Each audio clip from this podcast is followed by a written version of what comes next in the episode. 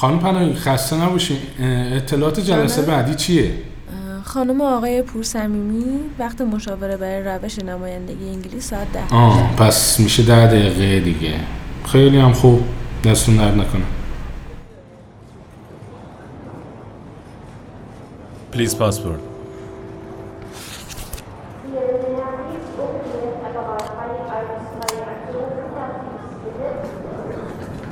Next.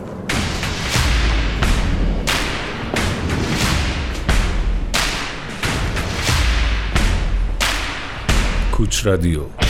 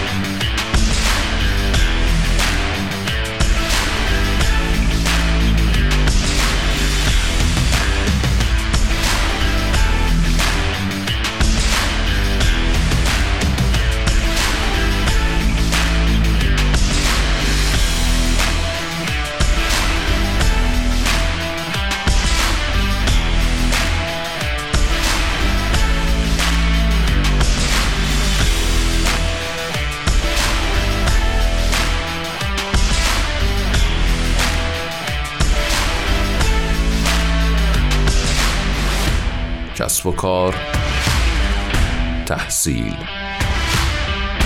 مسافرت. رسانه تخصصی مهاجرت.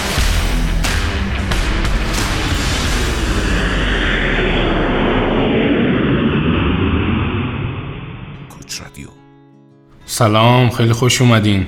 می‌دونم که همکارای مشاور من قبلا به صورت تلفنی اطلاعاتی در مورد اقامت انگلیس از طریق ثبت نمایندگی در اختیارتون گذاشتن. اه، و خب اون مکالمه موجب شده که امروز برای اطلاعات دقیق تر و شاید هم بازخانی همون اطلاعات قبلی حضوری در خدمتتون باشیم. من در خدمتم که امروز به سوالای شما در مورد ویزای نمایندگی انگلیس پاسخ بدم. حالا از هر جای مطالب و به هر شکلی که شما مایل هستید. می‌خواید من شروع کنم و پیش بریم. ممنونم. من اول بگم چون همسرم با مشاورین شما صحبت کردم و خب از این جهت که اطلاعات از دریچه درک همسرم به من رسیده اه، و خودتونم آگاهید در مشاوره تلفنی تمام مسائل فرصت انتقالش نیست. بله, بله. اگر از ابتدا با توضیح اینکه این ویزا چی هست شروع کنیم احتمال اینکه درک من از این موضوع به آگاهی جمع نزدیک بشه بیشتر بهتره. خواهش می‌کنم. بسیارم عالی.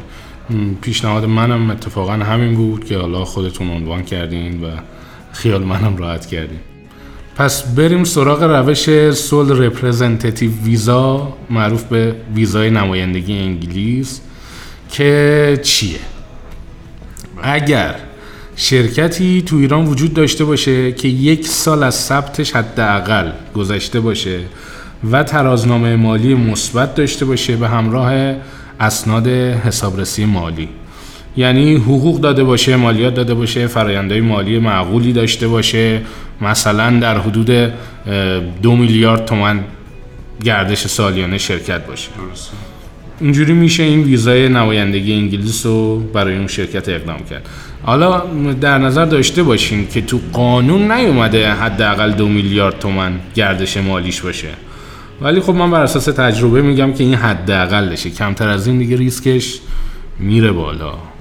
چرا؟ به خاطر که دیگه دو میلیارد تومن تو دوازده ماه میشه ماهی 166 میلیون تومن من انقدر دقیق میگم قبلا حساب کردم. که برای یه شرکت دیگه ماهی 166 میلیون تومن گردش مالی چیزی نیست. الان یه سوپرمارکت درست حسابی گردش مالیش از اینم بیشتره. و خب یعنی با این مقدار خیلی از شرکت ها شامل این روش میشن. خب پس اگر یک شرکت اینجوری وجود داشت و یک سال از register شدنش گذشته بود اجازه داره یه نفر رو به عنوان نماینده ارشد که میگن senior employed به کشور انگلستان معرفی کنه. درسته. روند به چه صورته؟ ما ابتدا پرونده شما رو چک می‌کنیم document ها رو چک می‌کنیم. ترازنامه رو بررسی اگه منفی می‌کنیم. باشه نمیشه؟ مشخصا نه دیگه چون ورشکست شده فقط خودش خبر نداره. ام، پس باید این مدارک رو داشته باشیم. حالا چه شکلی می‌تونه senior employed رو به عنوان نماینده بفرسته انگلستان؟ بعد از ستاب اولیه ما میایم بر اساس موضوع شرکت شما بیزینس پلن می نویسیم و مثلا شرکت چه می‌دونم تولید ظروف آشپزخانه. نمی‌تونه بگه که می‌خوام نماینده اون بفرستم برای تولید پرچم. اگر می‌خواد یه کار دیگه ای بکنه باید به موضوع فعالیتش اضافه کنه. یعنی حتما باید ادعایی که می‌کنه با یکی از موضوعاتی که موضوع فعالیتش هست به صورت رسمی فیکس باشه. اون آدم باید چه مختصات و ویژگی داشته باشه؟ هیچی. باور نکردنیه. هیچی. سهام نمی‌خواد داشته باشه؟ سهام هم نمی‌خواد داشته باشه. یعنی ممکنه یک نفر واقعا چیزی نداشته باشه ولی یه شرکت حاضر باشه اونو بفرسته انگلیس. پس شدنیه. صاحب شرکت پس نمی‌تونه. باز هم شدنیه. به شرطی که سهام مغلوب رو داشته باشه. چرا؟ چون برای کشور مقصد. این سوال پیش میاد که شما مگه مالک نیستی؟ مگه سهامدار اصلی نیستی؟ اینجا چی کار می‌کنی؟ نه؟ پس سهام مغلوب باید باشه. حتی 49 درصد قبوله؟ 49 درصد مغلوب هست. ولی بر اساس تجربه میگم بالای 40 درصد قابل قبول نیست. 5 10 20 39 حتی. اینا اوکیه. الان این مشکل برای ما هم هست. بازم حل شدنیه.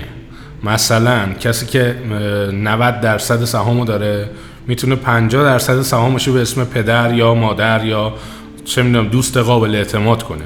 می‌خوام بگم مثلا به نام ایشون همسرتون فرزندتون نمیشه. چون بالاخره همسرتون رو می‌خواید ببرید با خودتون که اونطور باز جمع سهامتون میشه سهام غالب. مگه اینکه نخواید ببرید ایشون رو نمی‌دونم حالا. پس همسر و فرزند جزوش نیست. فقط اینکه مشکل پیش نمیاد این تغییرات به یک باره است. اگر تا امروز 90 درصد سهامو داشته باشید و همین امروز تغییر سهام کنیم به 35 درصد ما فردا واسهتون اقدام می‌کنیم. هیچ مشکلی هم پیش نمیاد. پس ما میایم. یه business plan می نویسیم بر اساس فعالیت شما endorsement شما تاییدیه می‌گیریم. و شما اگر چند تا ویژگی داشته باشید امکان رفتن فراهمه. اولیش تسلط به زبان انگلیسی در حد یک و نیم دو.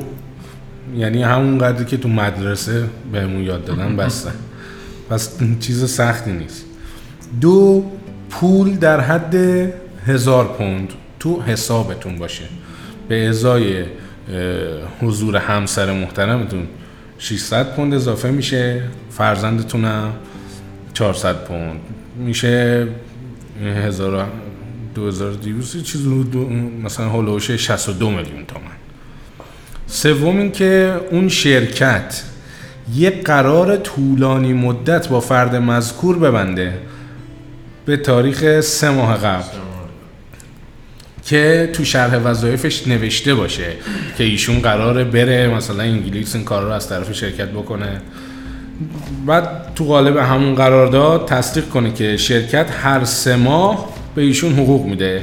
که تو روزی که ما می‌خوایم استارت بزنیم بگیم به حساب این آدم پول واریز بشه که مثلا سه ماه گذشته از قراردادش این اولین حقوقش رو داره می‌گیره. که تا ما داریم کارهای بیزینس پلن رو انجام میدیم اونم طبق تجربه دو سه ماهی طول می‌کشه. نوبت پرداختی بعدی میشه و عوض می‌خوام. و این یعنی تو شیش ماه گذشته با این شرکت کار کرده حقوق گرفته. این مورد آخریه برای چیه؟ برای اینکه وقتمون تلف نشه. درسته. خب حالا چه اتفاقی میفته ببخشید من اصلا بحث گرم شد. یه پذیرایی بگم بیارم براتون. نه خواهش می‌کنم. خانم پناهی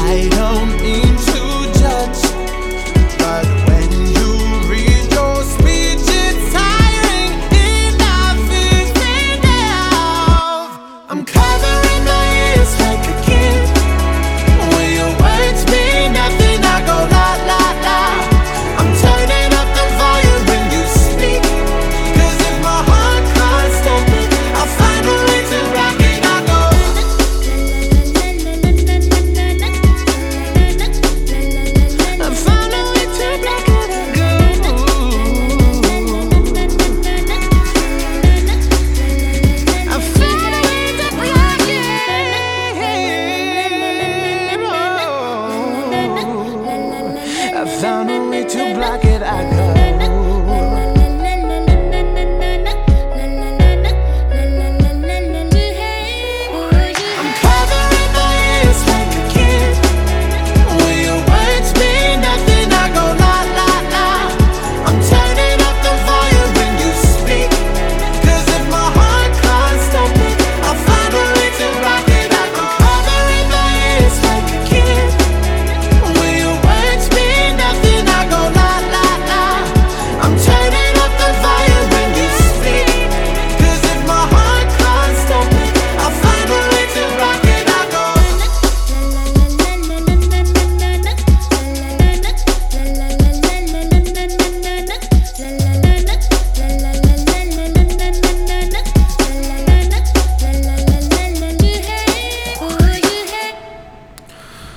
خب عرض می‌کردم که تا ما business plan رو انجام میدیم دو سه ماهی می‌کشه. یه حقوق دیگه هم واسه اون بنده خدا رد میشه. تو اون قراردادش هم ذکر شده که قراره بره انگلیس نماینده شرکت و اینها. حالا چه اتفاقی میفته شما یه ویزای سه ساله به دست میارید که هر کاری می‌تونید بکنید جز اینکه کارمند کس دیگه ای بشید.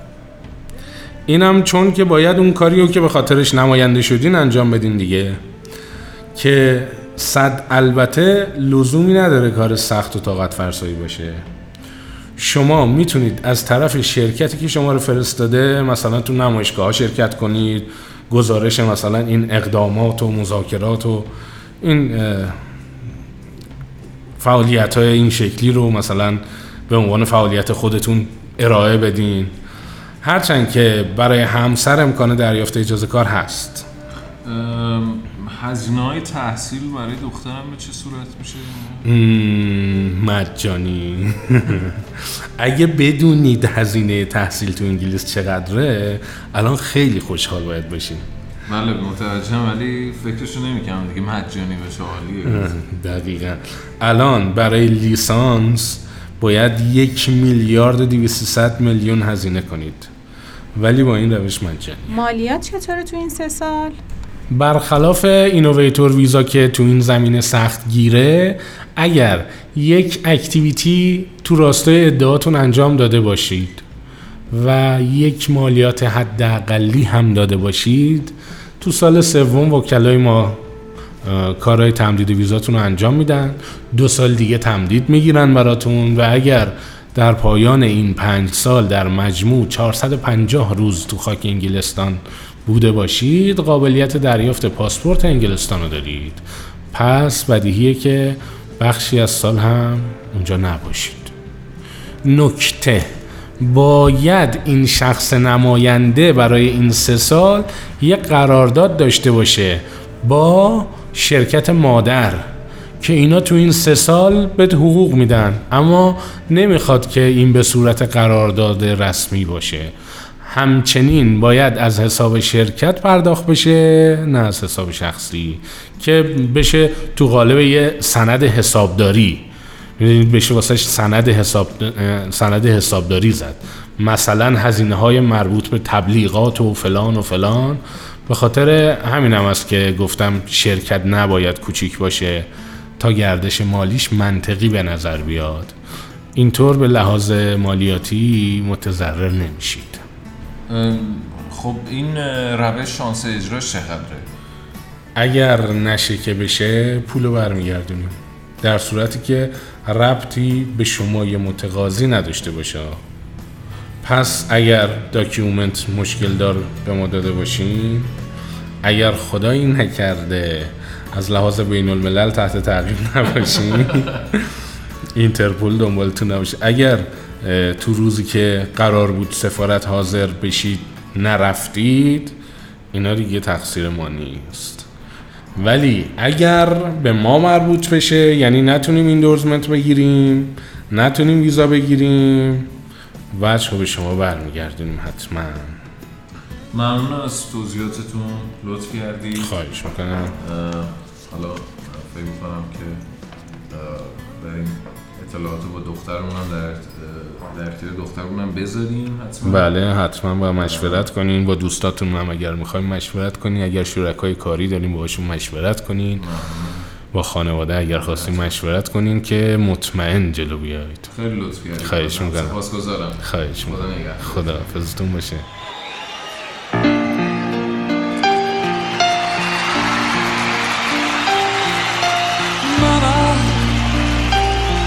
She's killed a Put a his head.